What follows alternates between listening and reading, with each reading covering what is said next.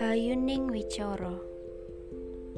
Katanya, kayaknya, sepertinya, kelihatannya, kedengarannya. Asumsi-asumsi soal rasa yang sebulan, 2 bulan, 1 tahun, 5 tahun, 10 tahun, dan sampai kapanpun akan jadi bisnis yang gak terselesaikan